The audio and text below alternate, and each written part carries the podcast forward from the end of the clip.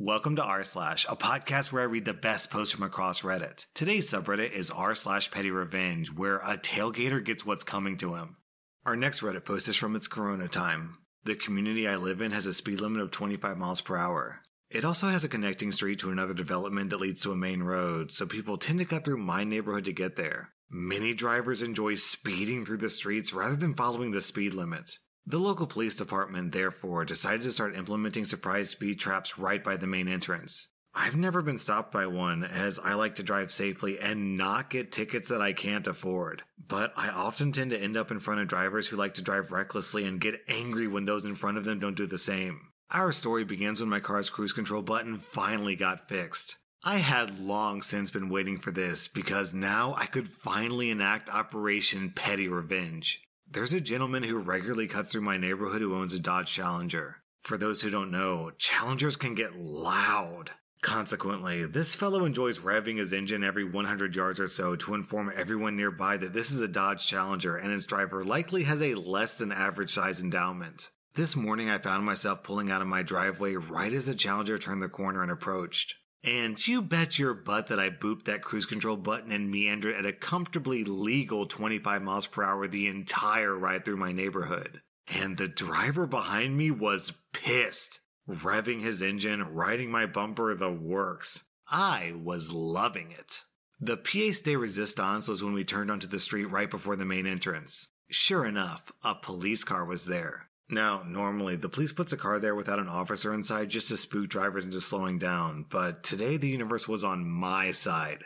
In his haste to pass me and continue on his merry way, the driver of the Challenger apparently didn't notice the upcoming police car because he read the engine one more time, scooted past me on a squeal of tires, and across a double yellow line, I might add. And for good measure, yelled a cordial F you to me out of his passenger window. The police car, that glorious, glorious police car, flipped on its lights and whipped out onto the street and pulled that moron over. I haven't laughed that hard in years.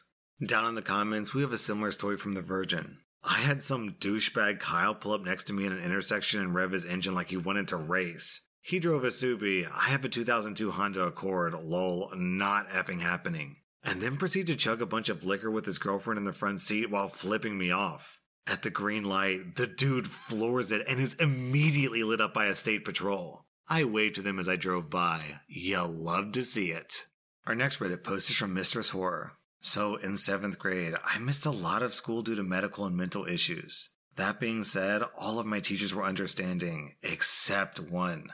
I'm not gonna lie, I don't actually remember her real name, so we'll call her Mrs. Bitter, my seventh grade English teacher. I'm sure most of you remember accelerated reading, or AR. If not, then basically the school gave all students a test to see what reading level they were on, what book ranges they can read, and how many points they would need to pass English. They would tell you to check out books, and each book had a point system on it. This was the amount of points you receive after finishing the book and taking a 10 question quiz to make sure you read it. I always scored 12 plus, so I could read anything I wanted. That's not the point, but moving on. Well, every English class was required to allow students 30 minutes to read their AR books. They had to be AR books specifically. If it had no points, you couldn't read it during that time block. They were also required to take the class to the library once a week to check out new books or take quizzes. Being sick and absent so much, I didn't get to go to the library often. So I was always having to go to the library before after school to do my stuff. I didn't have the best home life, so it was hard for me to go early or stay later. Well, many times I went to class, I either didn't have a book or I had a book, but it wasn't an AR book. Mrs. Bitter would go around and check every freaking book every day to make sure we were doing what we were supposed to do. If you didn't have an AR book, she gave you a warning. Three warnings, and you get a detention. And needless to say, this happened to me. I was furious because Mrs. Bitter literally had a bookshelf full of AR books in her class that no one was allowed to read if they forgot their book, like me. Mrs. Bitter chastised me in front of the class and even scolded me for being absent too much. She made me cry more than once. After months of this, I decided to be petty because I was sick of her picking on me. At this point, she basically just expected me to not have an approved book. So I went into her room one morning while she wasn't there because she had bus duty and wrote down about 5 to 10 AR books on her personal bookshelf that she wouldn't let us use. Then I hid them behind the other books. After that, I went to the library during that precious hour lunch period to start my revenge. I checked out about four or five copies of the book on that shelf. I couldn't check out any more than that. Next day, I come in and we get to the point of silent reading. Here we go. I pull out one of the books that I duplicated and began to read. Mrs. Bitter starts making her rounds to check the books. I was sitting there hoping so bad that she would do what I thought she'd do. She gets to me. I don't look at her, and I can see in my peripheral vision she's looking very hard at my book. Silently, I observed her walk directly over to the bookshelf and begin to look for what I assume was the book that she thought that I took so that I wouldn't get in trouble again. I could see the anger in her face when she couldn't find it. Mrs. Bitter fast walks over to me with her everlasting need to torture and embarrass me, grabs my book pretty forcibly, and starts accusing me of taking a book without permission and that I would be getting another warning and detention for stealing from her. I just sat there calmly and let her finish. Then I said, Mrs. Bitter, that book is from the library, not your bookshelf. You're mistaken. She disagrees again and starts to head to her desk for a write up. I turn and say, Would you please look on the inside? It clearly shows that it belongs to the library with a checkout list and everything. Has my name right on it. She did just that, thinking she would get me for lying too. Well, I saw her face get bright red and then slowly come over to give it back. She didn't apologize for anything. In fact, I think it made her hate me even more. I was vindicated, but this wasn't enough for me. Day after day, I'd bring another duplicate book, and each time she would stomp over to her shelf, not find her copy, and look at me with the fury of seven hells. Each time, I'd show her the library stamp when she'd approach to accuse me again. This went on for about two weeks, and I honestly think I made her feel crazy and so irritated that she couldn't pin anything on me. I also came in again one day in the morning and put all of her books back in the place as if they were there all along. I got my AR points by just reading the duplicate books and passed with an A. I still don't know why she hated me so much, but for about two weeks, I enjoyed watching her crumble every day and not being able to punish me for anything. Not the most elaborate of petty revenges, but I loved it. The fact that Mrs. Bitter wouldn't let you use her books shows that she was genuinely more interested in punishing children than in helping your education. What a garbage human being. Our next Reddit post is from Pork and Beans. So our neighbors' kids don't know boundaries and like to play in front of our house and sometimes on our driveway. We don't mind them doing that, but we find it disrespectful when they leave their toys behind our cars at the end of the day. Countless times we've had to move their stuff out of the way to get our cars out, and there have been a few times that we've had to run over their stuff and had close calls with bigger items like strollers and bikes. As my partner was taking out the trash for pickup this morning, he found one of their bikes right where we're supposed to put our trash can. Guess what ended up being mistaken for trash today? My partner's thought process was they should be more careful where they put their stuff on trash day. He chose not to move it for all the times we had to do it for them. Whoops. Our next Reddit post is from Project Self. I was driving to work a few months ago and I was getting close. I had just two turns remaining until I got into the building. It was just a few blocks away, all side streets, no highways involved. The guy behind me is in a black BMW and he's riding my bumper the whole time. I see him checking his phone, then making angry faces at me and getting closer and closer. I speed up a bit, thinking that it might calm him down.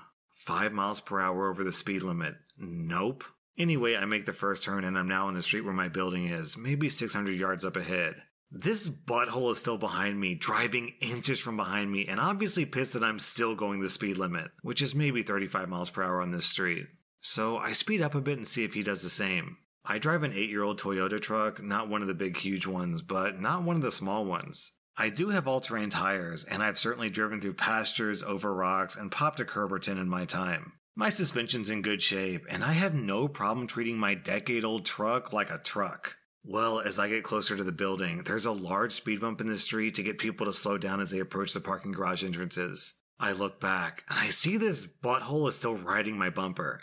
I remember thinking to myself that I need to slow down for the speed bump, but looking back and thinking, if I hit my brakes, this guy is gonna hit me. The plan takes shape in my mind, and I speed up. I'm doing about 45 miles per hour when I hit the speed bump, and yeehaw! I did a bit of a jump and a land, never once touching my brakes. I didn't even tap them. I gave zero warning for what was about to happen.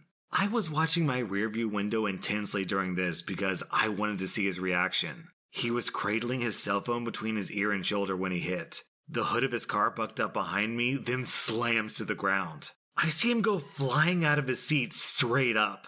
He slams his head on the roof of his BMW and his head rolls sideways from the impact. Then he slams back into his seat violently. He has a total WTF was that look on his face as he grabs the wheel with both hands to recover. And yes, he slowed right the F down after that. Our next Reddit post is from Solo. I was maybe 13 years old. My little sister, a monstrous brat, was a year younger. She was also my mother's little princess who could do no wrong. My sister often used this bias to her advantage. So, our dad was working out of state one summer and agreed to fly me, my mom, and my sister to join him for a weekend. My sister got the larger of the suitcases we had available, and I got the smaller one. No big deal, but then she whined to Mommy Dearest that her suitcase was too heavy. I was told it was my responsibility to carry my sister's luggage throughout the trip.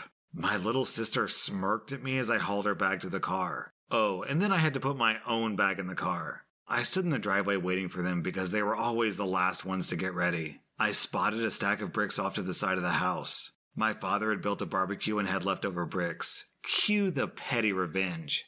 I managed to get six bricks stuffed inside my suitcase. My sister had to carry it from the parking lot to the airport. When we disembarked, she had to carry it to the rental car, then to the hotel. The process was repeated when we flew back home. She complained each time, but to my mom's credit, she made her carry the frickin' suitcase because I had my hands full carrying my mom and sister's suitcases. When we arrived home and parked in the driveway, good old mom told me to carry all the suitcases inside.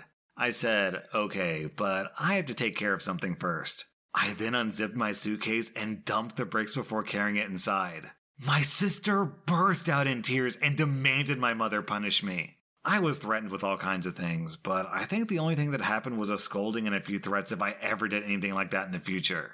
Our next Reddit post is from Topsy Turv. So, I have two older brothers that I'll be talking about in this story. For simplicity's sake, let's call them Brother 1 and Brother 2. Brother 1 is the one upper. He has a classic case of green mushroom syndrome. No matter what the situation is, the context, whatever, he has to be on top. It makes having normal conversation with him virtually impossible. I'll give you a few examples of the types of responses he gives to normal everyday situations and conversations. Wow, this burrito from Chipotle is incredible. I need to eat here more often. Ugh, ew, holy cow, dude, those suck. There's this burrito place like a mile from here that is absolutely the best. Nothing is better than it, hands down.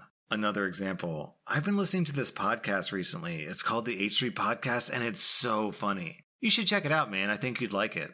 Oh, God, no. F that. I hate H3H3. Totally not my humor and not something that I want to listen to. I'd rather listen to Rhett and Link's Ear Biscuits so much better. You get the point. This is something that's been an issue as long as I can remember. He craves this sort of interaction so he can somehow feel like he wins the conversation or something. Well, this is where Brother 2 comes in. Brother 2 is incredibly intelligent. He's quick witted and can give a 200 IQ response in the right moment. He's typically a quiet observer and generally doesn't interact with Brother 1 often because of how these interactions usually play out. Brother 2 and I tend to talk about the one up mentality of Brother 1 relatively often, since it's something that's such a defining quality of his personality.